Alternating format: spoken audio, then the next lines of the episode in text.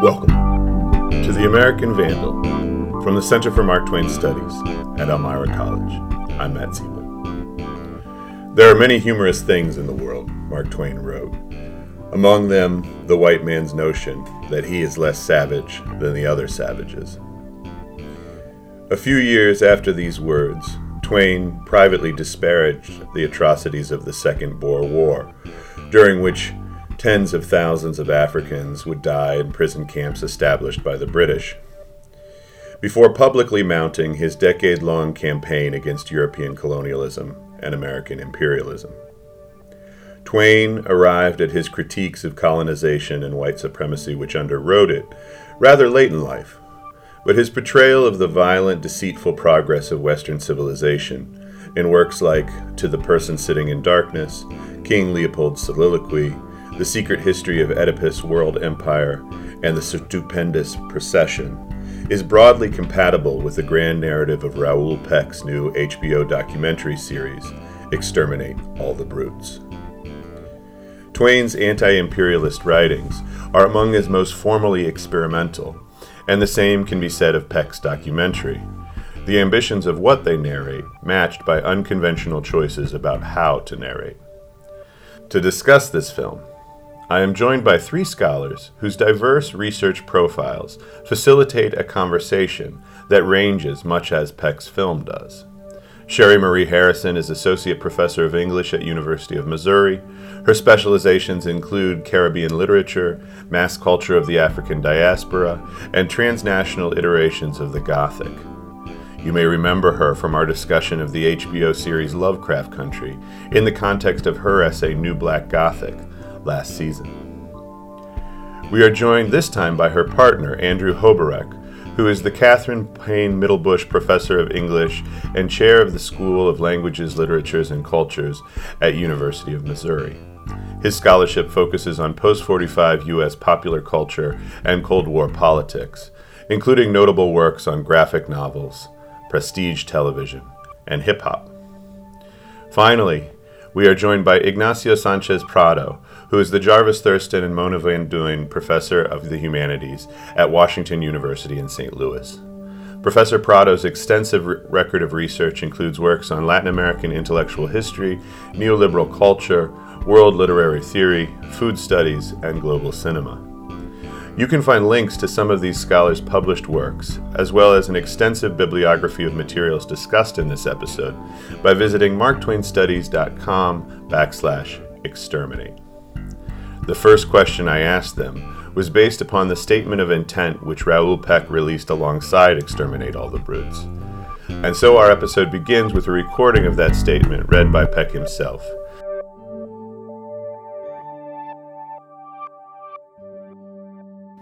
After my film, I Am Not Your Negro, finding a project that would make as much sense to me was challenging. James Baldwin's words had basically firebombed every known field of bigotry I knew and had annihilated any attempt at deniability of the racist monster that lurks in corners of our societies. But despite the film's success, I found out that there were still vast territories of resistance, innocent stubbornness, and sheer ignorance laying around. And I felt that I had to tackle this. I had to address the even bigger picture. I had to find the foundation of it all and deconstruct it from the ground up. When I first read Exterminate All the Brutes, written by Sven Lindqvist, the ideas and connections I had begun to thread were suddenly laid bare in front of me. The entire story I was looking for was on display. From Africa to America, from slavery to Europe, from Germany to the Holocaust, all the way to where it all started. But to talk about America, I had to address the origin story, the story of the Native American genocide. That's when I found Roxanne Dunbar-Ortiz's book, An Indigenous People's History of the United States, an important part of the puzzle. Then I found the third book, Michel-Rolph Trouillot's Silencing the Past, which would bring me back to my own story with Haiti, a country forcefully overlooked in its role in changing Western world history. So then, I was now ready to deploy the story from its beginning. 600 years of history in one single film. But because this film also is about cinema, I wanted to push the boundaries of conventional documentary filmmaking and find the freedom to tell this story by any means necessary. Exterminates all the brutes, weaves together archival footage, documentary footage, dynamic animation, voiceover, and scripted fictional scenes. It creates a new narrative that can carry the nuanced and emotional levels of the subject matter and crack the core story from the inside out. As writers, creators, filmmakers, we have no choice than to reflect our societies and provide knowledge and challenges in addition to mere entertainment.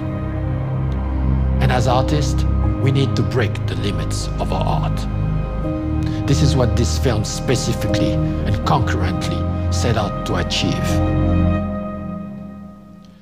It's a kind of an amazing claim, mm-hmm. and does the does the film live up to it? What does it even mean to try to crack the core of a story from the inside out? You know, one of the things that really interests me about the documentary is the way it functions on so many levels and it's a perfectly entertaining documentary, but also generically is drawing on, for instance, just the lecture.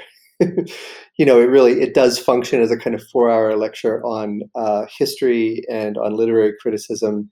His engagement with film, I think, is a bit more intimate, as the statement of intent suggests. But you know, even in the first episode, you can see how he's sort of doing his take on Werner Herzog long before you see the clip from Aguirre you know, he's sort of putting himself in a history of Holocaust documentary making, you know, which he, you know, from his first film had already been participating in, but here kind of like, I mean, for me, you know, far and away, like the most stunning moment in the whole series remains Eva Braun's home movies set to a Bunny Wailer soundtrack. Like that's the most kind of like shocking cinematic moment for me, in part because I just uh, I'm at a loss for what to do with it. Like it, it, it gets, uh, you know, a thing I like obviously is when a work of art can get past my ability to kind of figure out what it's doing, and that moment does.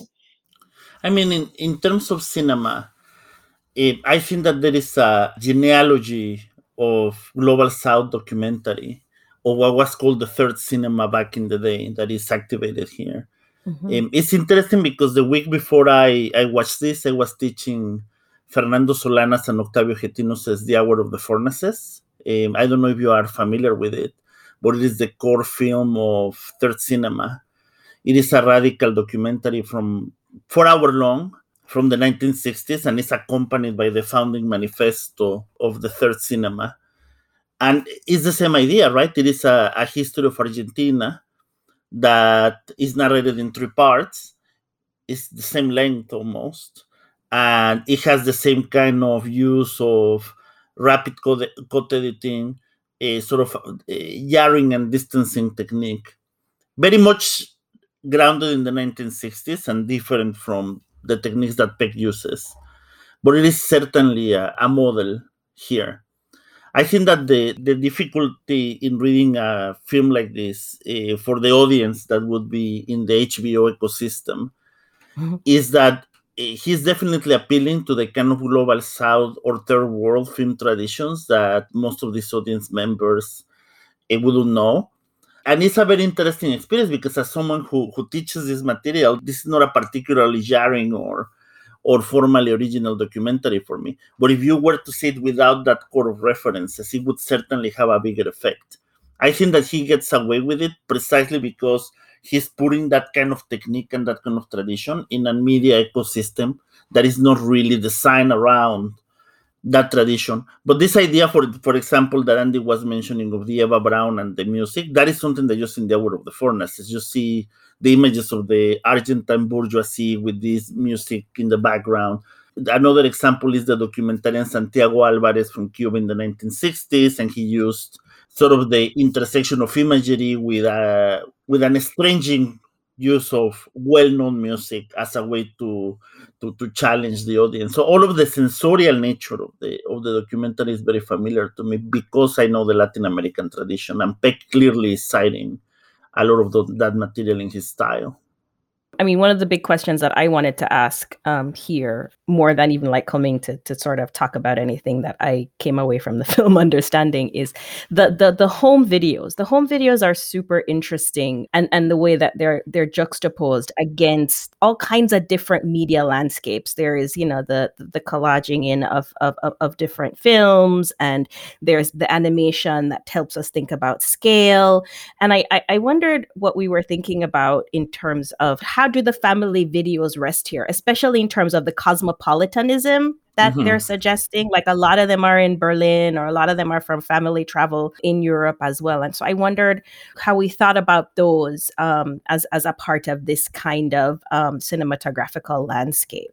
So I may take that one too, sorry, because it also goes to the Latin American documentary. But um, yeah. there's a documentary that came out about three years ago or four called In the Intense Now by a Brazilian documentarian called João Moreira Salles. I'm taking notes, Nacho. And and and the, in the intense now is a, a documentary on May 68. But one of the interesting things is that one of the materials that this director has was he's a major Brazilian filmmaker is the home videos that his mother took in a delegation trip that she did to China mm-hmm. on the on the on the Mao and the use of the home video was very similar in that film even down to the point that is more or less the same thing right which is the the person that is in the in the site as a consequence of a cosmopolitan diplomatic delegation in the model of the 60s of the united nations and unesco peck is really not working on, a, on the american documentary tradition mm-hmm. as far as i noticed he's really mm-hmm. conversational with with third cinema and the legacies of third cinema and i would even say that in the intense now along with Peck's documentaries, are probably the biggest representations of third cinema documentary in contemporary film worldwide. Mm-hmm. They are really poking at that archive rather than, you know, the kind of work that is being done in the US by people like Errol Morris or other documentarians. It's interesting, like especially from um, from the statement that Matt opened up with, to to think about looking back at this particular archive as or this particular film making tradition as a liberatory one, as one that he thinks about that mm-hmm. is, is granting us access to this freedom to tell the story by any means necessary. And you know, again, scale is a thing that's super interesting about this documentary for me, and the way that formally this is the filmmaking tradition that the third cinema is where he's locating this freedom, this ability to imagine in ways that are expansive and that, that give us pause. Like again, you know, those of us who aren't familiar with this longer tradition is we're jarred or we're just like, what am I supposed to do with this? Right. Um, and and indeed the the name of the of the group of Solanas and Getino mm-hmm. was Grupo Cine Liberación. Mm. So liberation, liberationism is at the core of this film practice. And let me ask you a kind of follow-up question, Nacho, about the the film soundtrack things that you're talking about. So in the Argentinian and Cuban examples, it's tonally jarring, but mm-hmm. is it in each case Latin American music that's playing?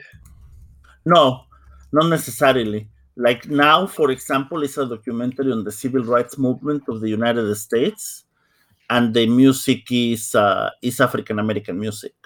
Okay. Um, so so they are cosmopolitan traditions too. They're not necessarily bound only to Latin America. I agree. Like it's it's more formally jarring, I think, if you you're not familiar with that sort of use. The sort of the radical estrangement you get with, you know, Eva Braun's home movies and the Bunny Wailer song Mm-hmm. There's something obviously there going on, you know, like Raoul Peck is showing us his family's home movies, but then also, you know, like Eva Braun is taking home movies and Adolf Hitler is kissing a dog and engineering mm-hmm. genocide. Mm-hmm. But then, you know, the Bunny Wailer song, like it's a kind of interesting song because it's a kind of remake of a 1963 song that went nowhere by, I think, an African American group called the El Tempos. Bunny Wailer remakes it as a kind of back to Africa. Mm-hmm. The idea there's a land across the sea where we will have happy lives. But then, you know, sort of like placed in the context of Adolf Hitler, it immediately becomes about empire and about making the point like Hitler's genocide is not a kind of located one, but as the film keeps trying to inform you all along, it's just it's a continuation and a kind of technological perfection of the history of empire more generally. I love the moment because it's doing so much work and it's such a radically estranging move in some ways to think about a Jamaican reggae artist thinking about Africa and then, you know, Hitler thinking about Africa in some very different way. This question that Sheri raised about the home movies, and, and I really wanted to sort of work through the the multiple modes that Peck is is integrating relates to something that came to me over and over again. Uh, two scholars I know both of you, all of you are familiar with, Anna Kornbluh and uh, Merve Emre, mm-hmm. have been doing work on the personal essay recently and the pervasion of autobiographical mm-hmm. writing mm-hmm. into seemingly every medium and genre, uh, arguing that the personal narrative is the grammar of gig work, the tropology of casualized labor, the preferred form of the financialized self. Uh, mm-hmm. And Merve has even described the personal essay as a form that colonizes other genres. And I, I've been engaging with their work really, really recently. And so I couldn't help but thinking when Peck inserts himself, right, as the narrator, inserts his own home movies into the arc. Is that a, a, case of the sort of personal narrative infecting everything? And maybe Nacho's point about the different cinematic tradition that he's working in can speak to this as well. Why is that different? Why doesn't it feel as self satisfied as narcissistic when Raoul Peck does it as it does when, say, Michael Moore does it? One of the things that's really interesting to me about about the um, the documentary as a Caribbeanist is how it seeks to situate a, a Haitian cosmopolitan imagination, mm-hmm. right? And a cosmopolitan Haitian imagination that is rooted in the 19th century revolution, right? Like it's an attempt to shift our understanding of modernity too in in ways that interestingly locate it in this context of Haiti. Like I'm trying to remember the line and it was very striking to me. It really was about how the other revolutions at the turn of, of the century right. became what was definitive about revolution, essentially stealing or it's not necessarily about the credit to Haiti, but you know, just just just detracting from that. And I think there's something about the way in which Peck situates, literally situates himself in this longer genealogy as both Haitian and as somebody who is imagining what genocide in this kind of continuum looks like. You know, shifting the way that we think about modernity from the perspective of the Haitian Revolution in ways that are not just about just like, you know, a slave rebellion, but also one that has a far more cosmopolitan way of, of, of accessing, thinking through that. Well, and I think to paraphrase, I mean, the line you're thinking of is it's you know it's something like the Haitian Revolution um, of the three revolutions that we associate with the Age of Revolution mm-hmm. was the only one that was actually fully revolutionary. Mm-hmm. Was the only one that kind of like lived up to the promise of revolution, unlike the American or the French. Mm-hmm. Yeah that moment stuck with me as well in part because maybe you know andy mentioned his favorite scene in the film was the the bunny Wailer soundtrack for the eva Braun movies. I think mine might be the natives murdering the conquistadors to the soundtrack of Haitian Fight Song. Yeah. And I yeah. feel like that song that that scene is a kind of performance of this this claim, right? That the Haitian Revolution is the one we should remember. Like it's the one that actually came the closest to accomplishing the ideal of the age of revolution. Yeah, I mean, Marlene Daut has been talking about this for her entire career, right? Like this is Mm-hmm. this is this is how we want to think through this, and and what what Peck does in with with all of these visuals, right? It it shifts, it decenters, it completely kind of moves all of our cognitive and experiential lenses towards that kind of imagining from that particular location. I mean, and to go back to the question of the self insertion, right? And the way in which the kind of the memoiristic feel doesn't kind of have the sort of self indulgence that we associate with Mhm. the keynote genres of late capitalism, ly- lyric poetry, and the memoir and autofiction. When I think about that, I think about it in terms of, in some ways, Lost Children Archives, which I'm, I'm teaching now. You know, and there, there's there's a kind of similar, I think, attempt to juxtapose the deeply personal with the the global historical, right? Mm-hmm. And it's doing something similar, I think, insofar as you know, like in that book, very specifically, you know, as as you're told repeatedly, the problem is the problem of the archive, and you know, here is the material that you have, or the material you don't have, and how do you make order out of it? And so Luiselli is really kind of like working through that problem in a way that I think Peck is as well. In the final episode, you know, where he says, you know, the problem is not that we don't know any of this, right? It's not a mm-hmm. problem of knowledge; it's a problem of how you organize the knowledge. And so, Yeah. so much of the generic fluidity of the documentary to me feels like attempts to kind of like produce narratives in some ways like deeply comforting or gratifying to uh, an academic sensibility who's worked in this field, right? That like a lot of these narratives, if you're an academic, are deeply familiar, right? And so, like, oh, Mhm. you know, like the Haitian Revolution was the good revolution. That's true. We know that. Like, there's been a lot of scholarship about that. Andrew Jackson was not a populist, he was a genocidaire Mhm. true this is a narrative we have but also i think what's deeply compelling is the way that like he keeps trying out these narratives and he keeps giving you like different ways to kind of make sense of the archival material you have and so in some sense i think that's also you know happening with the home movies it's like i have this collection of moments from my life and my family's life but like what does it add up to I mean, I think that there's a couple of things to distinguish here. I don't know that the narration of the self is the same as the essay. I think that is a, that's a completion that is very specific to the cultural Anglosphere of the present. Uh, the essay, in, uh, which is a tradition that dates back to centuries, is is a personal perspective, but is not always a narration of the self. In American critical traditions, there has been a conflation between the memoir and the essay under the category of nonfiction that is not really operational outside of the English language. I, I think that we have to be wary about the way we position Peck uh, in contemporary culture. Because the reason why he can make this documentary is precisely because he's not American, he's, and he's not Mhm. African American. Mhm. Sheri and Andy know this, that, that I like to throw this word a lot.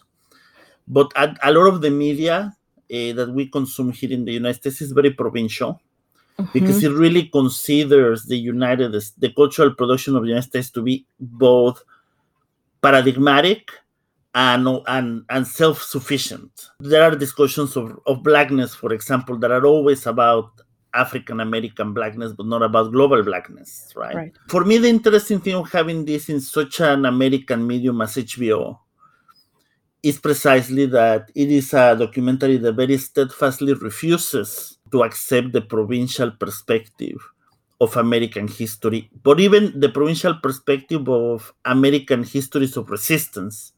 He's connecting the Spanish Empire, he's connecting the Haitian Revolution, right? And Mhm. he is talking about Af- the oppression of African Americans and Native Americans, but he's not doing it as an, a specifically American phenomenon. But he's really talking about the global flows that have always defined Mhm. the colonial enterprise and the United States, even if it's focused in some occasions, is just one of the spaces of a global co- colonial enterprise. So that's a very important Mhm. component of this. And I think that eh, I've been thinking about it because I'm writing about a film called Until the End of the World by Wim Wenders, which is a very different film. But what is interesting is that there was a tradition of world cinema until very recently that really represented the world and was not bound to the representation of the national. And Mhm. oftentimes in American cultural production, because the US has such a strong geopolitical ideology, even the stuff that represents the world, like the MCU, it does not present the world that Lansbury presents it from the narrow lens of American geopolitical thinking. This is interesting because this is a, a history of the world that is really seen from the perspective of the colonized. Mhm. And it is not a, a, the kind of reflection that you often see in first world media. I wouldn't even just say the US, but also you could say France, Britain, right?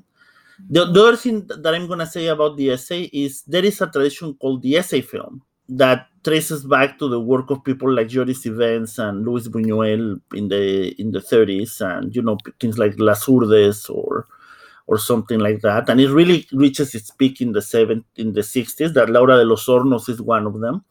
But you know the work that Jean-Luc Godard did with Gorin in the Dziga Vertov group in you know things like the wind of the east or or the films of agnes varda like she did salut les cubains which is an essay film about the cuban revolution. All of this is either activated here or or it's something that is or this belongs to more or less the same genealogy. Mhm. and that kind of essay even if this the filming subject locates him or herself in the story in the global story is not the same kind of thing that the fully self-referential narration that merve and anna are talking about Mhm. which is more of a bourgeois neoliberal subject, sort of centering him, her, themselves in, in a in a very narrow uh, world. It's not the same to center yourself in Brooklyn than to center yourself in the history of colonialism, right? And I think that's a critical difference. Can I throw out here because I'm deeply curious about Peck's relationship to European practitioners of of this global cinema, Pontecorvo and Herzog. Mhm. Um, Sheri and I recently rewatched Burn. I know you've watched that recently, Mhm. Nacho, and um, deeply unsatisfying and offensive. As much as I, you know, I love was the Battle of Algiers. I was mad at the end of Burn, man. I Burn really screws up. Um, Yeah. Mhm. uh, you know, mad. and, and in some ways like like herzog for all his kind of like uh, existential bluster like he actually feels to me like he's doing something more interesting with his peruvian films you know than like pontecorvo who should have the good politics does with Mhm. burn Mhm. i'm kind of curious nacho on your take on peck's specific relationship maybe to those two previous filmmakers There's an interesting focus on Herzog. My one of my former professors, Joshua Lund, who's now at Notre Dame, he has a, a book on Werner Herzog that is very centered on his Latin American films. I have it. um, Is that the one that you just got me, Andy? Yeah, and um, Andy just got. I mean, I actually remember this because I actually took a class with Joshua on, on Herzog and Fitzcarraldo and Klaus Kinski Mhm. as part of a larger seminar of race in Latin America. But I mean, that is the kind of thing where when if, even if you look recent work by Herzog like Nomadland, the film about Bruce Chatwin, I think there is a very not always successful but very important space of self-reflection about his location as a as a filmmaker in terms of the histories of colonialism that he's narrating in a way that Peck is doing too, right? It is very important that he tells us that he was part of this global effort of the colonization of the Congo, eh, which is reflected in the home films. Just like in the example that I was putting before, João Moreira Salles locates his own political radicalism in the intersection between Maoism, as even in representing his own mother, and May 68, which is sort of at the political experience of the left in Latin America.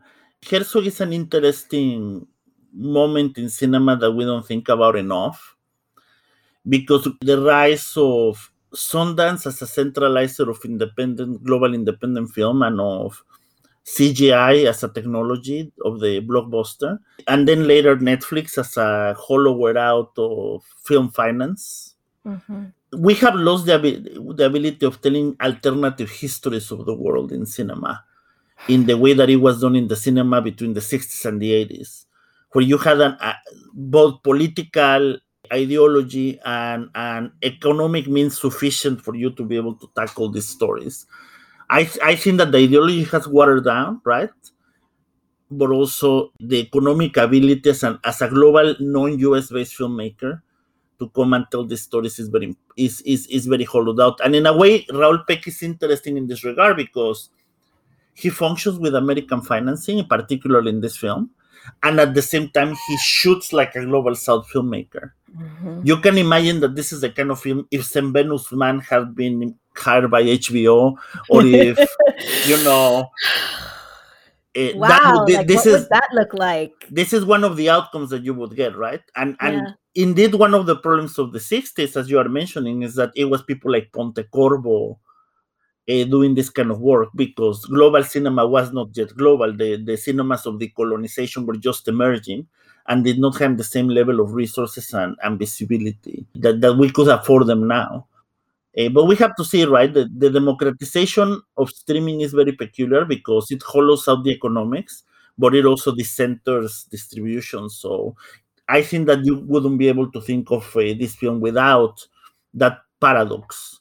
That's one of the things I wanted to ask about is what does the existence of this film mean for HBO? It seems to me that amongst contemporary American media companies, HBO, maybe aside from Disney, has maintained the most sort of coherent corporate identity and authorship right? That their their shows their their productions seem to always fit within a politics, uh, an aesthetic, right? And for them to make this film, I think, is a kind of an extraordinary departure, maybe for HBO, or maybe part of a larger evolution within HBO. And so that's one of the things I wanted to think about is why the distribution through HBO Max, I think, is really important. And, and it speaks also to the you know, what Andy said earlier, right? That a lot of these arguments may be familiar to uh, an audience of academics, but to the vast majority of the HBO Max subscriber base, they are not necessarily. Just to kind of like to set this up, though, is you know like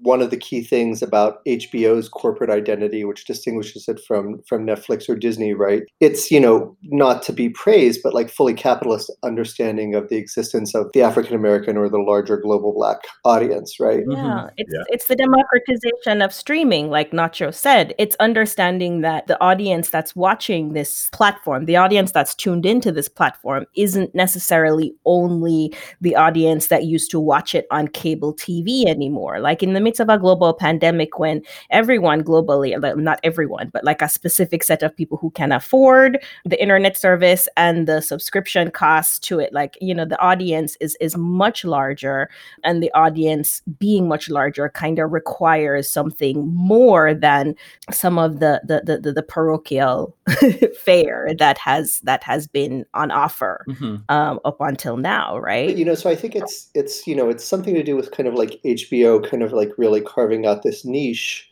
of prestige black programming, like Insecure, like I May Destroy You. I mean, like as I'm fond of joking, like Game of Thrones, which you know did become a kind of like a, a, major subject of conversation on Black Twitter, right? Um, mm-hmm. So what's interesting there, and in terms of Matt's question, and I, I just kind of want to pose this: HBO is Warner Brothers; it's a corporate monolith, and so you're wary of the politics there, you know. And so, for instance, like HBO ruined Fred Hampton. But what's kind of like fascinating about this documentary, and I think it has a little bit to do with, you know, what Nacho is talking about in terms of the signature of Peck as a filmmaker, is that this one gets through without kind of having too much of its politics ruined or diluted. And, uh, you know, I think it also has something to do with documentary as a form as opposed to fictional storytelling.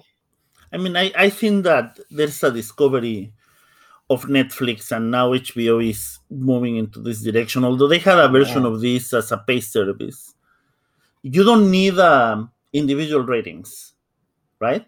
So you don't need each individual product that you have in your catalog to be profitable on its own. You need the expansion, the constant expansion of the subscriber base. And you know the problem of in part is that these are colonizing medium insofar as uh, Netflix has developed the ability of absorb talent from around the world and keep mm-hmm. it core in the US and at the same time get a global subscriber base. And HBO Max is likely moving in that direction with some advantages because as we have seen, they have taken advantage of the pandemic to use their their their cinematic franchises as part of the lure of subscribers. But you know, we're getting to the model where where catalog and subscription is gonna be the the, the way of the world and not the the profitability of the individual show or or film by rating or box mm-hmm. office. Um, I mean, it's a long-standing process, but I think that the the the the significant thing about this is that it is an extractivist model, um, in the sense that these are corporate behemoths that are doing this for profit. That's not out of that is not that is not at all a, even a controversial statement.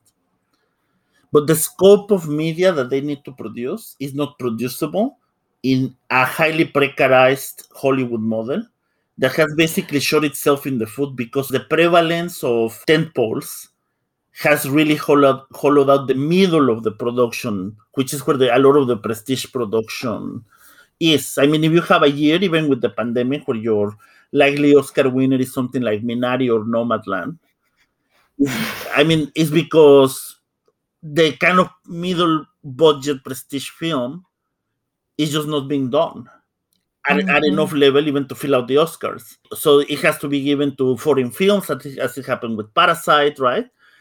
Or it has to be given to like micro productions, as is the case this year.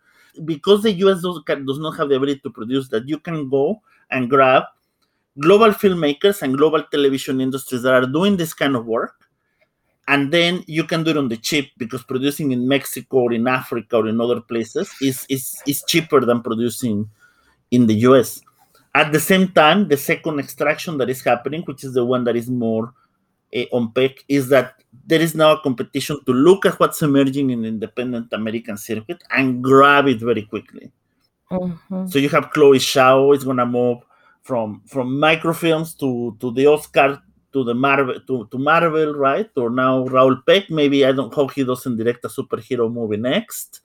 like I, I, there's there's a there's a fearful part of me that that thinks that he's gonna direct like the next Flash film or something like that.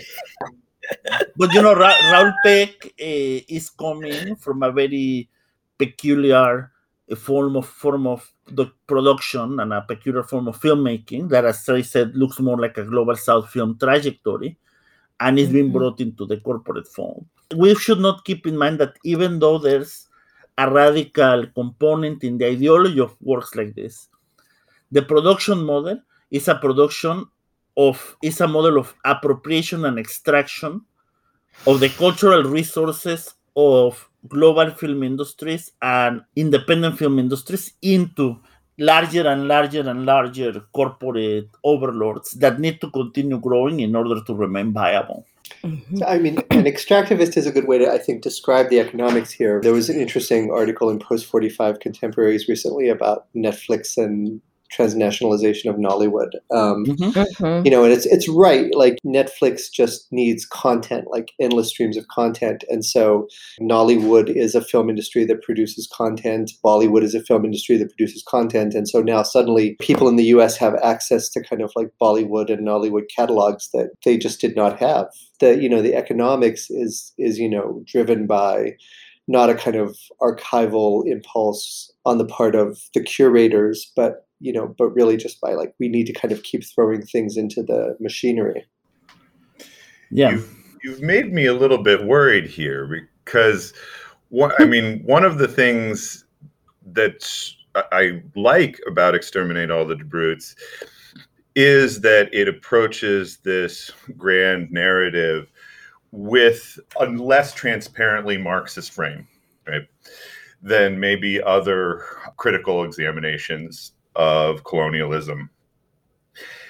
And yet, the suppression of the economic motive in Exterminate All the Brutes may unfortunately fit very well with the HBO extraction model that Nacho described, right? Mm-hmm. That that making this about race, about the means of cultural conquest as opposed mm-hmm. to economic extraction may fit well within Netflix's own or or HBO's own desire to not reveal their own extractive impulses. Yeah, I mean, and there's there's a kind of similar, you know, I think biopolitics at work here. As we were watching, I think Sheri at one point, you know, said, "Oh, like this is a kind of Afro-pessimistic narrative, right?" And so it, it gets things about settler colonialism very right, But the fact that capitalism never shows up, I think, is like the big blind spot.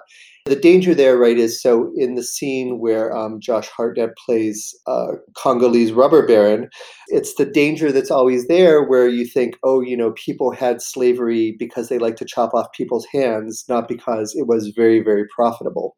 I feel like, you know, the the presence of commodities throughout like the thing that's actually mm-hmm. that josh hartnett shows up for in each iteration right? So rubber and um, cotton and land. weapons land all of the i mean the commodities are there. And so like it it, it may not necessarily be as explicit but I, I i feel like seeing them invoke those things. That's that's, that's what i wanted to put in nacho before. I don't know that there's an absence of capitalism I mean, it is doing something important, which is that it's giving you a big picture narrative, but it, it, it stops halfway. Mm. The halfway is important because there's a lot of blind spots, not in the film, but in the general understanding of this phenomena, even among academics and authors and knowledgeable people. Where the lack of making these connections really imposes limits on our politics, on the way in which we immobilized according to this kind of thing. Especially consider that this is a documentary that claims the liberation narrative. Like one thing that I have been filming all year is the, the new Isabel Wilkerson book, the cast. Listen, that might be for a different listen, podcast. But the one listen, the one detail that I'm filming the most about is that it's a book called Caste. And there's something called El Sistema de Castas in Spanish colonialism uh, that was very paradigmatic in the foundation of race worldwide. And she writes a book about caste, and she doesn't even mention that. Well, it, you know, it goes back to centering, um, thinking about global history solely from an American exactly, perspective. Yeah, right. So she, but she goes to caste in India, but not to caste in the colonial empire, in the Spanish no. empire as a, as a significant moment. And I think that, for instance, there could be more Spanish colonialism here for sure. Uh, there could be some contemporary issues that might be more touchy, like Palestine. Would have been an interesting thing to see in here, right? But mm-hmm. and you know another one of those, and that's something that I think every time I go to Europe, you go to. I, am gonna say something mean about the Netherlands, but you know it's not that that, that I don't like them. you know, you go to Amsterdam or to or to The Hague, and you see these uh, cities, and you wonder how a, a, a country that it was essentially a rural country produce that, and then of course it's the banking system of the of the colonial enterprise, right? And the and the East India Company and so on. So I, I think that there are some elements of the full picture that would still be open for inclusion. You could consider there could be a season two of this that goes into some of those uh, aspects because I, I do think that it's still too centered in the US. Mm-hmm. Well, I mean, you know, the oh, Netherlands was part of the Spanish Empire too. Of course, right? Yeah. But I mean, they, I, I could foresee that there's a second documentary here to be made where they, where you center on Europe and on countries that we identify as progressive today. Progressive. Right?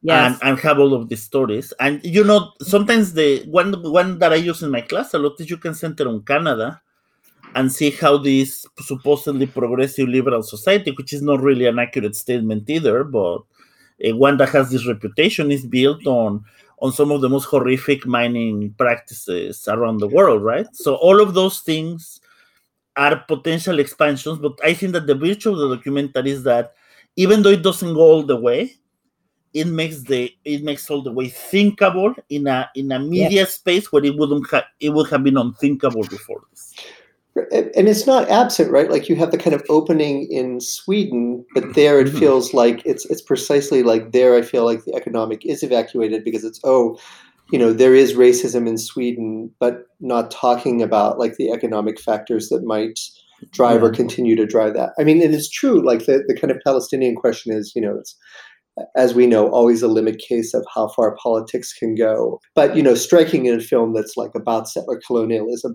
in its absence yeah mm-hmm. Coming back to thinking about this as as as a corporate commodity too like you know what are we going to get in the after stories about what got left on the cutting room floor and how in as much as it opens a lot of spaces for imagining how colonization functioned in in in, in ways that we didn't necessarily think through in terms of scale before what doesn't make the documentary right? Mm-hmm. can i throw this out there? I don't have a kind of like a, an answer to this question but it is a question that i'm curious about. And it's a question that's about the relationship between kind of the personal and the political very much. the curious status of Peck's critique of Catholicism in this film. Does anybody have any thoughts about that? I'm like Sheri does. I, I don't know. I, I, think it goes back to to this business of Spanish Empire as well. There's there's there's something about how Catholicism came with that and is imprinted on the entire colonial enterprise in in in really profound ways you know, the moment when he's like in grade school and the priest beats him because of some disagreement, beats him and the other boy, mm-hmm. and it mm-hmm. completely shatters his his vision of the world in terms of generosity and you know human kindness. The scene where the religious man who may or may not have been Catholic finds the evil in himself to kick the man that's already down there is something about the imbrication of religion and capital and colonization here that is embodied around Catholicism that you know is not as explicitly stated and represented mm-hmm. to us in as as other things are but very much a part of the narrative landscape that this film wants us to imagine and you know for those of us who are catholics in the audience to be just like you know to feel as an indictment like there are a lot of things that this film invites us to feel as an indictment against us personally and i think that's that's definitely one of those things that you know situates people inside of a history of genocide in ways that they probably have never never imagined themselves before. Well, and I mean the the other key element is the Bartolome de las Casas, right? Who embodies very Absolutely. well this paradox. Yes, yes, because yes, he, yes. He's the founder. He's one of the founders of what we now call human rights, upon mm-hmm. the defense of the humanity of, of indigenous peoples, but at the same time, this was premised on the inhumanity of black people, right? And people mm-hmm. and people African slaves, and that's how the histories between African and indigenous people as colonials. So this diversion, a very dramatic. You know, in, in, in the Latin American tradition, the Catholicism is complex because one of the renewals, which was the theology of liberation, uh, really put a big asterisk on the history of, of the church as a colonial institution, and it made it more para. I don't know that it changed, but it made it more paradoxical, right? There's another HBO documentary that I don't know if it's in your radars. It's called The Art of Political Murder. And it is the adaptation of a nonfiction book by the Guatemalan writer Francisco Goldman about the murder of the Cardinal Gerardi, who was the, the, the person that came out with the report of the Catholic Church on the Guatemalan genocide. Um, and it's tied to other documentaries that have come out recently, and even fiction films about Guatemala's search for justice.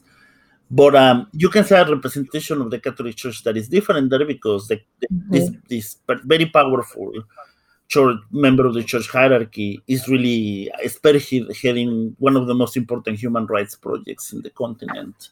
You will always find these contradictions in this. And I, yeah, and I think that Peck is staring through the contradiction, right, between the the, mm-hmm. the po- political potential of the faith versus the actions of the institution. Yeah, yeah. Like, you know, as you were talking, Nacho, I thought about um White Elephant, for example, yeah. that film.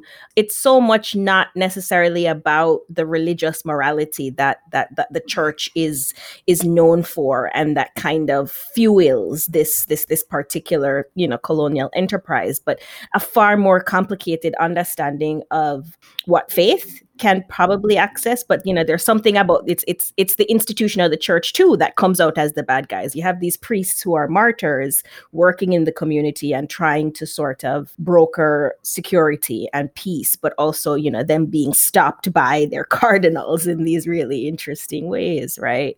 I feel like latin american cinema really has a far more complicated sense of faith and faith surrounding the catholic mm-hmm. church. You know it's not just church good, church bad, but you know, like a complex rendering of what it means to grapple with with an institution that's imbricated with with genocide. And, and I just want to say, like, I, I mean, like bringing up Pablo Trapero is is a perfect counterexample. I think um, in White Elephant. Mm-hmm. Um, and it's it kind of like it helps illuminate a little bit again of this kind of like blind spot of Peck's because you know in White Elephant like the church tries to put a lid on things because it's investing in real estate. Um, mm-hmm. Mm-hmm, mm-hmm, mm-hmm, As Sheri was describing the moments of Catholic guilt in Exterminate All the Brutes, it struck me that oftentimes that critique is buried in the fictionalized reenactment portions or i don't even want to call them reenactments because sometimes they have a reenactment aspect to them but they mm-hmm. really are fictional uh, interpretations right yeah. almost yeah. allegorical at times potentially yeah the temporal collapse in some of those moments too makes it hard to, yeah. to, That's think i wanted to talk about those those moments and because you also mentioned earlier right that the capitalist critique is also buried in those moments, right? Josh Hartnett comes looking for your land, for your goods, for your metals, etc., and mm-hmm. he brings violence with him. He brings his sadism with him, right? And so those moments are doing a lot of work and they're very strange at times. I also feel as though we can get whatever we want out of them or maybe at times we have to look in the mirror of Josh Hartnett's smug face and mm-hmm. you know, mm-hmm. place ourselves in that position. But I, I wondered, do those fictional moments have the the force of critique or are they a way for him to sort of acknowledge the Catholicism, to acknowledge the capitalism, to acknowledge the other forces at play without having to dig into them with the same the same sort of degree of specificity he does in other aspects of the film? I mean, there are two thing, important things about that. I, I would defend those moments, right? Mm-hmm. The first one Me is too. one that he says in the film that he needs to use fiction because there's not enough. Mm-hmm video documentation about some of these events. The silencing the past, yeah. Yeah. The second I would say is that the use of fiction in documentary is something that has been done in the in the Latin American documentary of the 60s, particularly in Cuba. The the paradigmatic film here is a 1976-77 film by the Afro-Cuban filmmaker Sara Gomez, who, who was a great director of her time who died very young. But the film, de cierta manera, is a, is a documentary about bringing people into the revolutionary fold. And at the same time, it has a, a, a, a, romantic fiction film built within the documentary. And he, she inserts the fictional plot in between the real characters. And you see some of that happening, for instance, in Alambrista, the film about undocumented farm workers by Robert Young. You see some of that recently, even in Nomadland, right? The that Frances McDormand has these fictional characters surrounded by the real characters that are eh, living in these conditions. I, I, I don't even think it's that remarkable because I mean it, it becomes remarkable because he really inserts a thesis fiction film into the documentary by doing this. I would be curious though to hear you guys about the, the embodiment of all colonialists in Josh well, It's the it's the dissonance. There's there's something about the dissonance. Like I feel like the embodiment of all colonialists in, in Josh Hartnett is there's there's something that's funny about it, but there's also like the smugness and it just but I you know the thing that's also super interesting to me here is is is is is how temporal collapse happens in the moments that he's there, right? So like he's washing himself off in the river in what's supposed to be like a 19th century moment, and then a caravan of sees the indigenous pride parade yeah or is it like a stop the pipeline protest that that that is kind of rolling across the river, right? The fictional stuff does very much everything that Nacho is saying, but there's something about how time collapses and how time breaks apart that does all of the things that temporal collapse does. It's like it's about the continuity of the history. It's about the connections between this particular historical moment and this present day one. And mm-hmm. that's really interesting. Like I think about how, you know, as Andy notes, he does the Werner Herzog stuff where he does the editorializing narration, but then he also has these moments moments that open up for the watcher to to to to, to make sense of and doesn't give us anything in those moments to, to to to interpret like to just sort of sit with the dissonance and the confusion without the aid of of of of, of our you know omniscient narrator well, it's true. I mean, and so, you know, like the technique is the blending of fiction and documentary. I mean, it's like already in Memories of Underdevelopment, right? Um, mm-hmm. Would be another kind of like Cuban example. And I think the signature move here for Peck really is that kind of temporal collapse, you know, so like that the moment when he's bathing in the stream that you mentioned, the moment when he's in the Congo dreaming about riding a motorcycle. I like these moments because I think like at least part of what they're doing is, you know, like the point that, you know, Jeffrey Insko, among others, has been making, Jeffrey writing about kind of like 19th century abolition movements, using them to kind of like push against the historicism that a lot of scholars deeply absorbed, you know, in their training and careers, this idea of historical distance to sort of say, no, like the past isn't the past, especially when we think about impulses like revolution. The reminder that these are not things that are kind of safely located in the past. Hopefully, you can help me figure out whether this holds up. Maggie Hennefeld brought up something. The way the film uses the evidence of atrocity is, in some ways, I think, liberational, right? That there is a, a, hesitance to deal in scenes of subjection. That when those scenes are used, they are often in the fictional form, right? That the violence is enacted through the acting, right? And through this allegorical figure of Josh Hartnett, who is almost always the one doing the violence. Even in that final scene, he murders somebody for guns and then he is surrounded by allies who he, we presume are going to murder him and then he wakes up looking down the barrel of the gun we have these two simultaneous moments where we presume he's about to be killed but we don't actually see the killing in either case. But every time he kills somebody we see it. The film is using fiction to show the violence so as not to dwell in the evidence of atrocity uh, that is so often in our depictions of genocide, of the Holocaust. Putting those into the allegorical or into the fictional frame allows the the uh, the more conventional documentary uh, forms not to have to do the work of the almost pornography of the torture that is oftentimes associated with documentaries. The documentary form is very alignable to a contemporary form of politics that that has two goals depending where you're standing, right? One of the goals is a better witness, right? Which comes from in Latin America, we see this in the post-dictatorial societies, or we see it in post-apartheid, right? Sort of documenting, and it comes from the Holocaust in part, documenting what happened because we need to know, we need to keep an archive, we need to bear witness. And the second one is sort of the identity slash representation paradigm where you centralize marginalized voices, say, create a record of the, the, his, the history that have been silenced and so on. And obviously both of these exist in this documentary. Now, the third cinema tradition uh, that I think Peck is aligned with is very adamant that you cannot make film that does not lead to consciousness.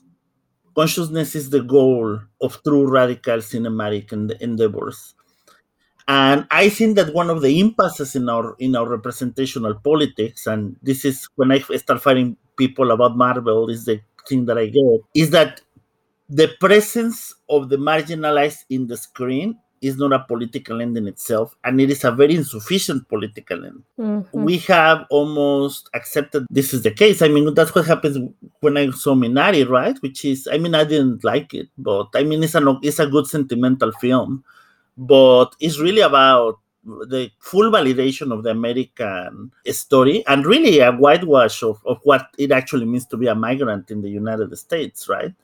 I think that because Raoul Peck is a filmmaker from a position that understands this kind of thing, and evidently you cannot make a documentary about James Baldwin without really understanding the limits of representation as, as the end of politics. Mm-hmm. The realization of the material towards consciousness is really the tone that we have to get from here. Some of this is addressed at, at white viewers. And he's tell, telling the same thing that you can hear George Yancy saying his philosophy, right? You have to stop centering your story and you have to stop being complicit with this. There is an idea that as a, as a white viewer or as any kind of viewer that is complicit or benefit or benefits from the history of colonialism, you have to become conscious of this so then you can act according to this consciousness in, in the context of um, the American mediascape, that's what I find refreshing. In part because I coming from Latin America, I am more aligned to the consciousness liberation narratives of culture. Mm-hmm. And I have always found it very frustrating the weight that representational politics have in, in American liberalism as something that is that actually prevents you from consciousness because it keeps you in your corner Peck really is great because he could, as a Haitian mm-hmm. filmmaker, be capitalizing on the idea of playing the role of this marginalized filmmaker that represents the voices of the marginalized in the mainstream. And there is a very great refusal of in his work so far to do this. I'm not gonna say that he might not do it later because this machine is very seductive, but this could have been the documentary where he does that and he doesn't. Right. That's very telling. Right. I think that's that's also one of the roles of the the home the home videos too, right? Mm-hmm. Like it's it's a complete rejection of that sort of representational narrative. Mm-hmm. It's just like, you know, if you think about Haitians, you're thinking about refugees, you're thinking about people displaced by the earthquake, you're thinking about people who I mean just just just all kinds of stereotypes. You're not thinking about cosmopolitan, forgive the phrase, global citizen mm-hmm who are located in these African and European spaces doing things like appreciating art and walking around spaces like flaneurs and you know just just like a completely different way of imagining even Haitian subjectivity, right? And representing that sort of familial reality. I want to talk about that decentering thing. I mean, I think because that's that's important too. So um, kind of like invoke another documentary, in the Toni Morrison Pieces I Am documentary, um, you know, which which I think is like really good for two reasons. Like one, it focuses on her publishing career, but two, there's this kind of moment where somebody is talking about her work and kind of talking about its kind of like historical or, or mythological aspirations, you know, and like the comparison is made like it's it's a kind of version of African American history that's kind of parallel to Jewish stories of suffering that make up the Bible, right? That make up the Talmud.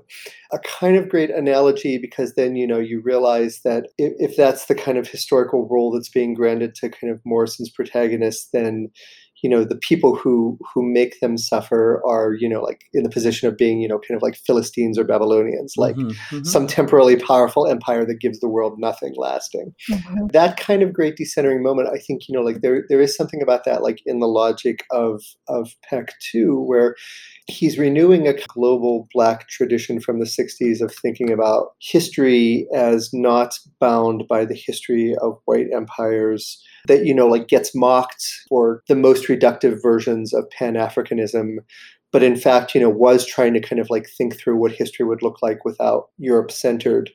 And so you know here it is it is very much the case right? The way that europe and its colonies function historically in the film are you know like as a problem that you know people have mm-hmm. to overcome well also just like a monolith like josh hartnett here like as you're talking about this the sort of individualized differentiation that some of these um, historical documents media have given us is this individualized exceptional personhood and by using the same figure throughout like it makes a monolith it does what the western gaze does to to the colonized mm-hmm. right it renders is it this singular, undifferentiated figure across histories in a way that kind of subverts that lens. And and that inversion also applies to the figure of Peck himself in a different way. Mm-hmm.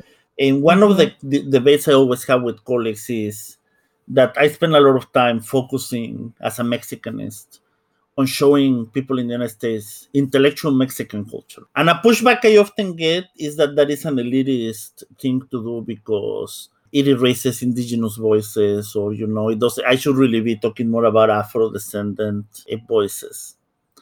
But if you if you sit down and think about it one of the significant limits in representation that we have of these kinds of stories is that you cannot imagine not you individuals but the global north thinking subject anything that is not subalternity I don't think that showing another documentary about the suffering of the colonized subject is really going to have the same impact. Mm-hmm. What I was thinking when I saw the first episode was how many people know that the intellectual elites of a place like Haiti were deployed by the, UN, the UN in the governance of a former exactly. colony because they didn't exactly. think the Europeans were actually qualified to do eh, something like this. Eh, exactly. And, and what the Belgians did is that after they sacked that place for centuries in the most brutal ways, they just dumped it, right? Mm-hmm. That that is the the kind of story that that carries a political power. It's the same thing that I feel about Lost Children Archive since Andy mentioned it, right? I can give mm-hmm. you all kinds of narratives about lower class Mexicans by marginalized Mexican voices. But the idea of a Mexican woman who grew up in diplomatic circles, whose writing refuses to write this kind of testimonial narrative, in part because she doesn't think she should be writing this as a member of the Mexican elite, and that does not correspond with the scripts of immigration that American ethnic fiction imposes onto Mexican writers.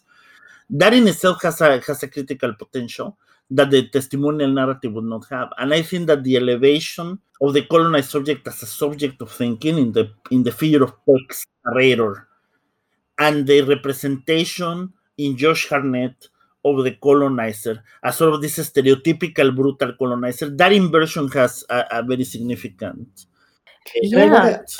Trouillot, like yep. Trouillot is here as like, and it's what's interesting is like he has these intellectual figures as his um the he the, the film is made with them, yeah.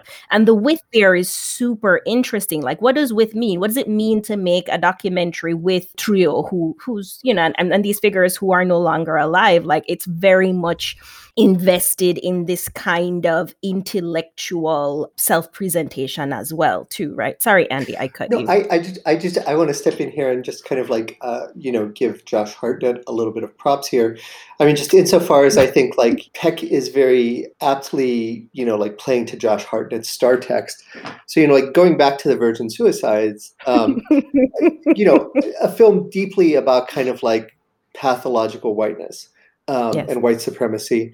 You know, the key to that film is the fact that when they're at the dance, all of the music is exactly the things that were on the charts before disco took over the charts and you know we know the kind of like the the valence of of disco in terms of kind of like a potentially potential expansion of American culture, right? So anyway, like Josh Hartnett, like from the beginning of his career, like he's played this kind of superficially charming but smug character, and I think you know like he's yeah. he's he's got to be aware of that. He's well cast here. It is a good choice on Peck's part. It's a self aware choice. But also, like, what are you thinking? Like, we talked about this on Twitter a little bit too. Like, what are you thinking when you say yes to a role that has you playing a transhistorical, smug colonialist POS, right? Is this the role of a lifetime? Like, professionally, how does this go, right? No, but I mean, I, th- I, I, that's what I, I think that you can also trace some historical lines, right? Jane Fonda did radical mm-hmm. cinema in the seventies with Godard and with Gorin, or or there is this film called I don't know if you know it by Louis Malle called Viva Maria, which is this romp of a film about the Mexican Revolution, and the protagonist was Brigitte Bardot. Mm. I mean, it is not unusual in the history of cinema to have some of these very. I mean, Marlon Brando in Queimada, right? Yeah, that film makes me mad. Yeah, you know, I mean, it is a bad film. I will give you. It, it is a. Yeah, it, it is, is, a very. It is a very failed film. Andy said some some of that too. That it, it it really is very much about how do you sort of represent this. But I I think the thing that just like rattled my chains on that one is is is is related here too because of this inversion. Is that the entire thing is staged in order to help this colonial official understand something about what capitalism means in this particular moment. The yeah. burning of the places, the large scale, like just hours of people being shot coming out of cane fields, and just it it and, and that it's Marlon Brando. you know, and I, I think, um, you know, I think there's an important point here that has to do again with like the use of Josh Hartnett. You're right. Like one of the problems with Burn is that it's so deeply centers the story of of coming to partial knowledge of Marlon Brando's character, right? Mm-hmm. And it you know it has to do with the way journalism now functions, basically to give subjectivity to mass shooters and political monsters, right? Like these are the only people who merit subjectivity in contemporary journalistic stories. African American victims of shootings, you know, like they're no angels. Whereas deep dives into the like the kind of psychology and subjectivity of white mass shooters, pushing against that is the way that like really Josh Hart ha- has no subjectivity in this. Like he is just yeah. a cipher. Mm-hmm. Mm-hmm. It is a very well achieved thing because any any hint of psychological depth of the colonizer would have ruined the, the, the documentary yes. in very yes. significant Absolutely. ways. Absolutely. You know, there's another thing that I was thinking since you mentioned the writing with with Trouillot and Roxanne Dunbar-Ortiz and company.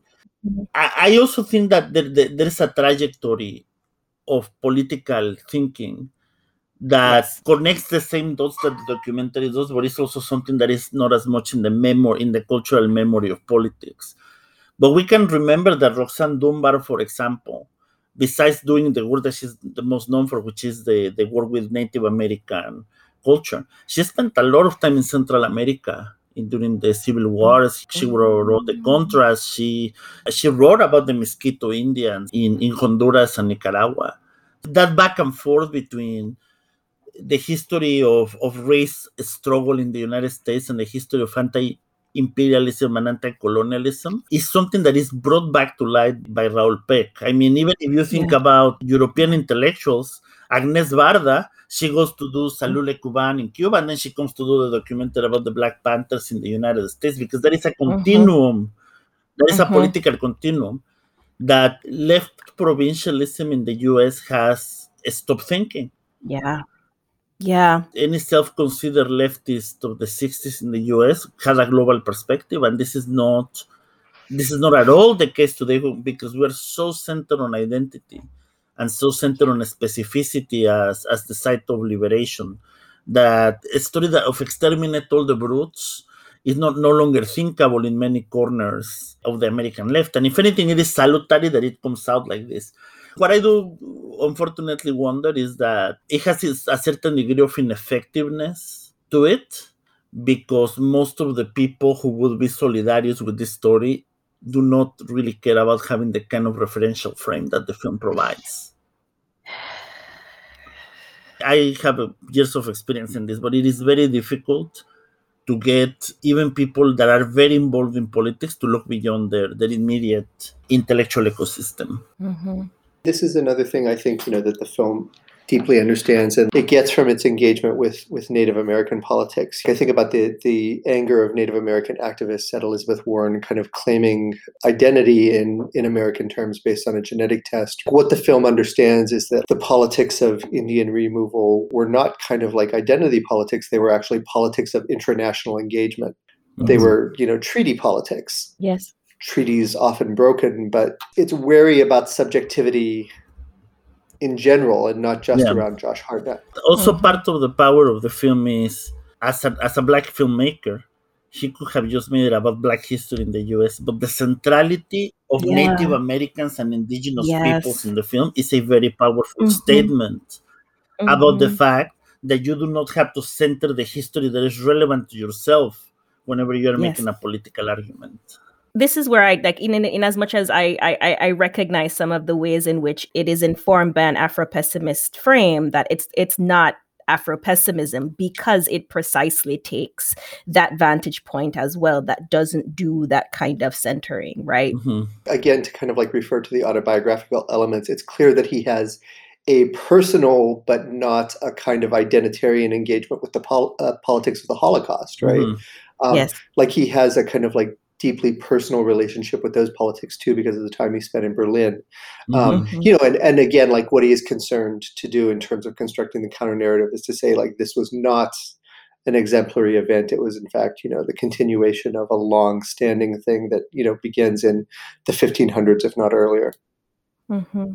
I make a lot of my friends angry when I say this, but it really has an implied critique to the politics of centering if you consider one experience of oppression as the the paradigmatic experience of oppression or the one that you have to focus on for political mobilization, you are missing uh, the point. You're you know? missing a world. As, You're missing a world of what's happening. But also, as a Mexican, just even in the provincial uh, political world of the United States, you can see this, right? Because we have a, a, a movement that centers African American lives because of the shootings and then someone shoots Asian people, and then they turn around and look at the Asian Americans, and then they forget about black people, and then it happens that they murder a Mexican child in Chicago, and it, mm-hmm. that does somehow doesn't garner the same kind of energy because everybody's looking elsewhere, right?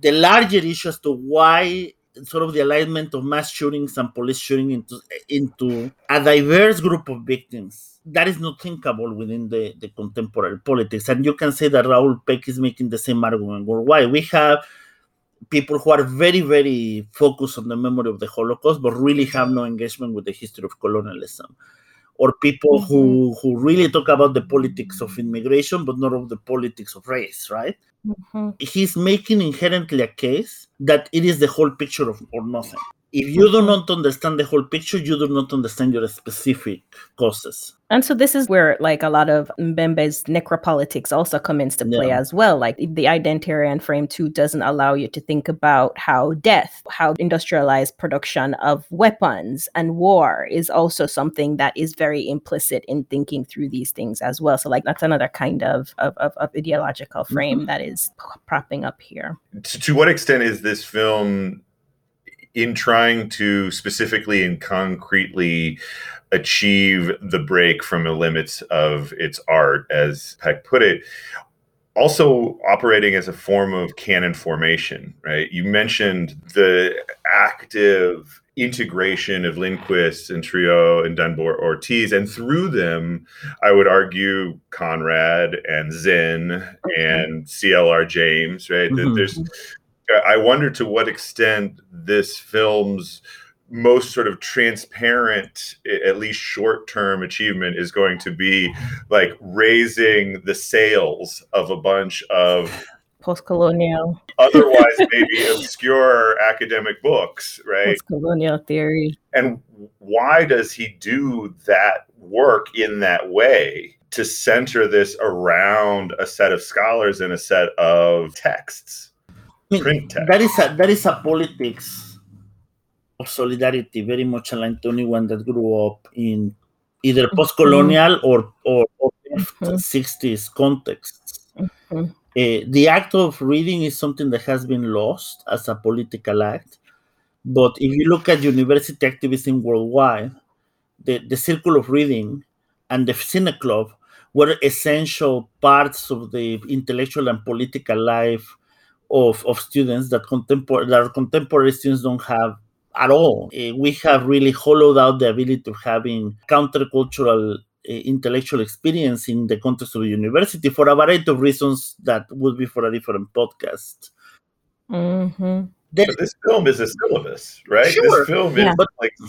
self-consciously it is a syllabus, syllabus yeah. and not right because it doesn't have the institutional markings Right. of the syllabus and that's why i don't like this uh, thing that my academic friends do whenever they say okay so black lives matter a syllabus right because I, it misunderstands the point of, of reading it is not that you have to read this and that and the other thing to be knowledgeable about why but it has to and and if you don't read that then you don't know right it is that there is a certain level of chaotic and solidary reading where you pick out uh, books that exist in the same political plane across different intellectual spectrums, and then you become a, an interlocutor.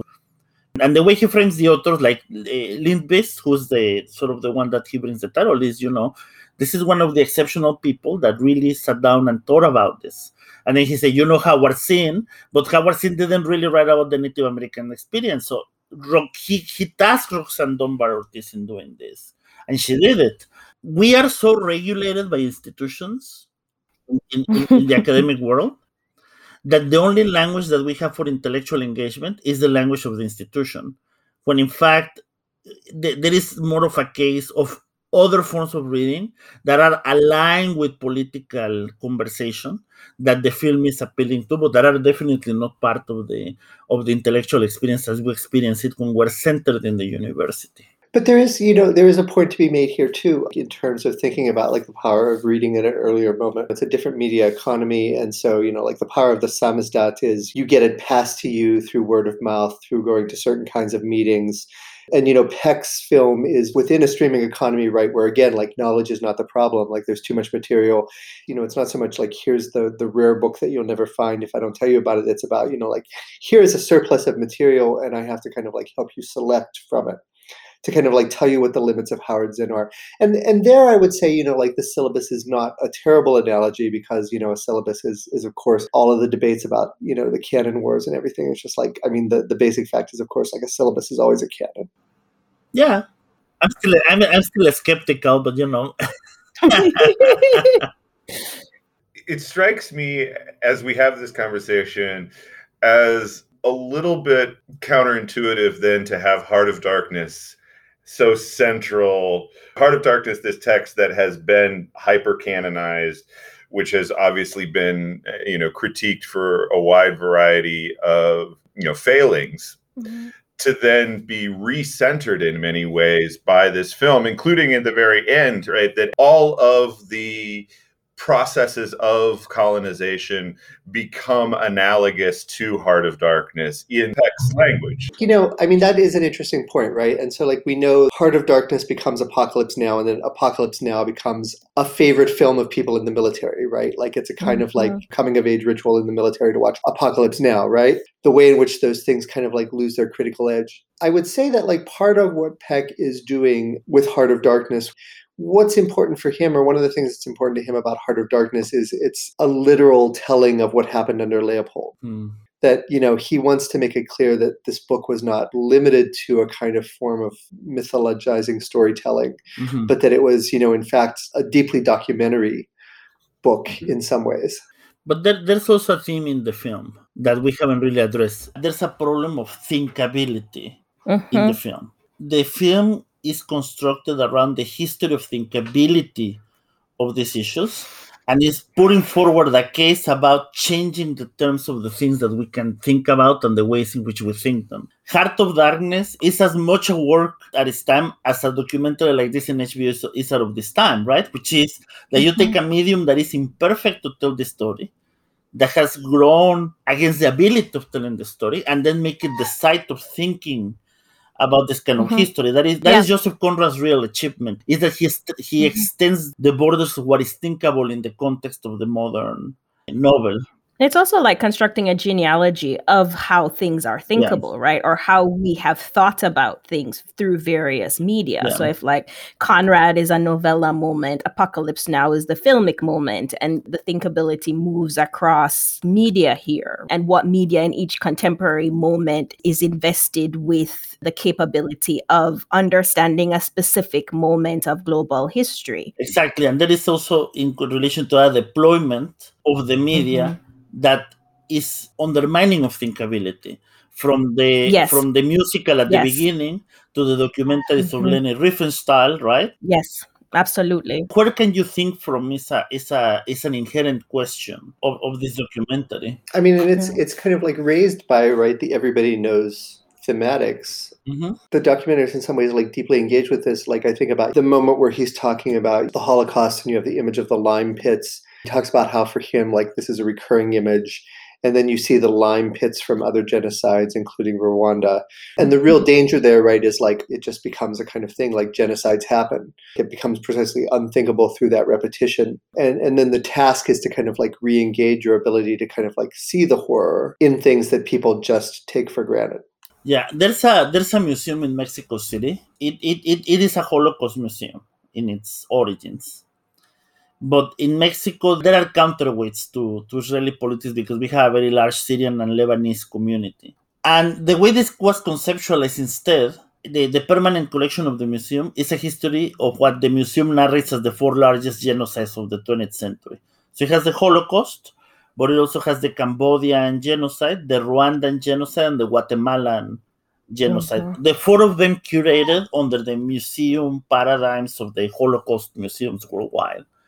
And then the second part of the of the museum that I think is very valuable, eh, temporary exhibits, other histories of genocide. So one that was very good was the history of the killing of Chinese citizens during the Mexican Revolution. And histories of a struggle against intolerance and, and persecution. And, and and when I was watching the film, I think that's that's the same model. It's a model of the centering. So you don't just tell the story of the exceptional story, but you connect the dots but also mm-hmm. there is something about the narration of parallels that runs the risk of trivialization that Andy was putting forward. But it, you, it also really makes a sense of its normalcy. There's a political point because you cannot. He he says very starkly, right?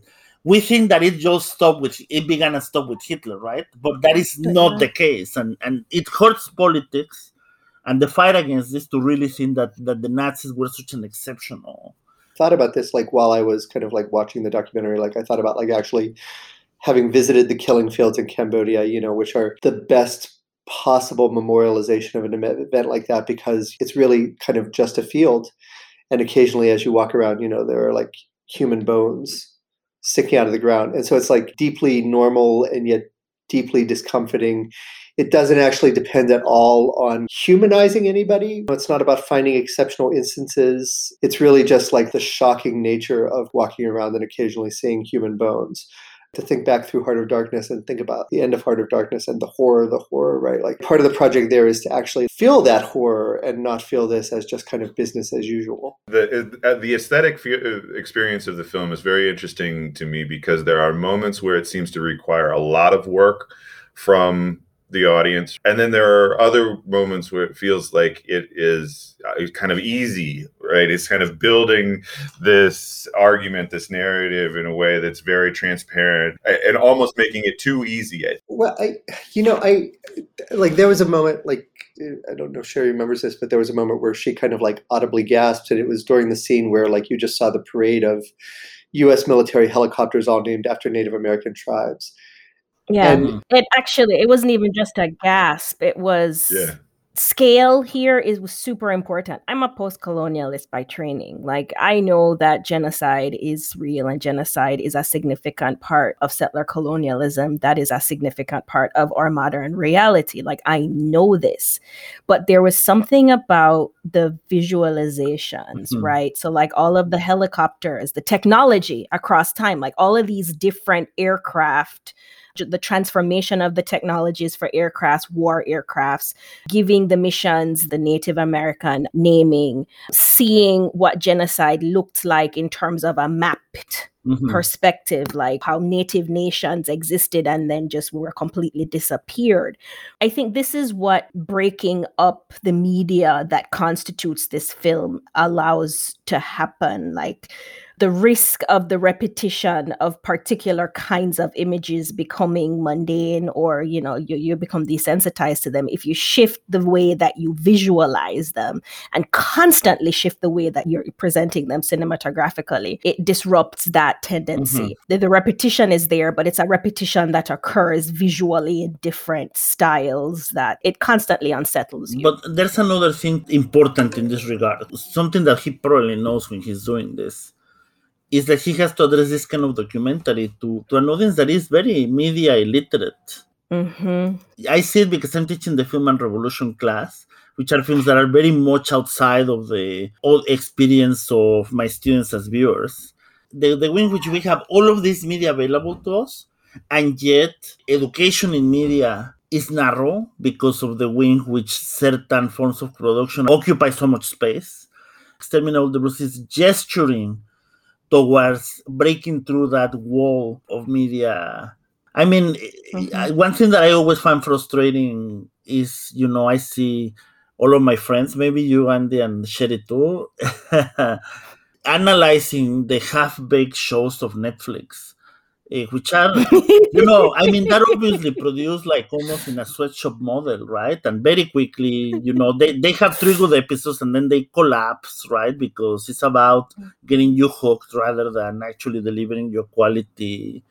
Uh, and people start analyzing so much of them, but at the same time, it's very few works that actually get this kind of an attention.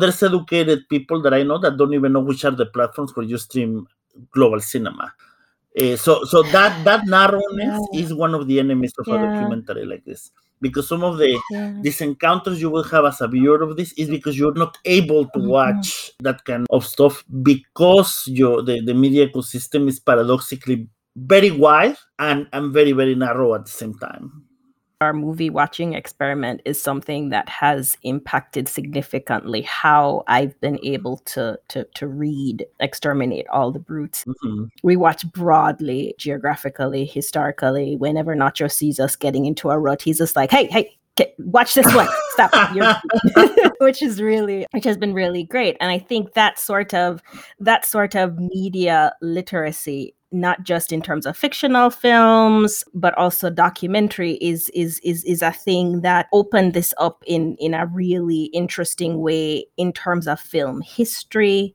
in terms of the way that filmmakers have approached the work of revolutionary filmmaking.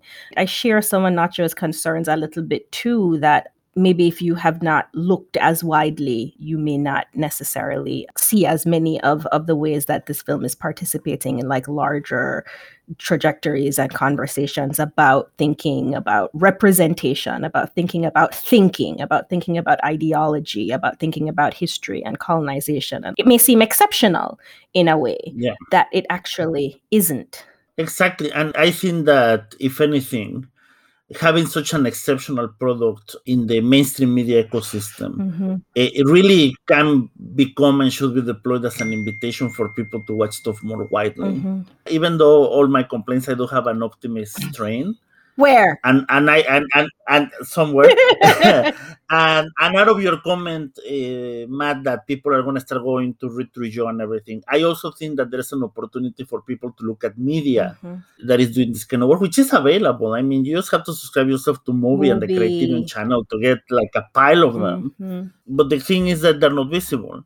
Yeah. Because uh, the the dominant platforms, which are the worst ones they limit the field of vision that we have about the actual media that we can approach and consume. That was Ignacio Sanchez Prado, Sheri-Marie Harrison, and Andrew Hoberek.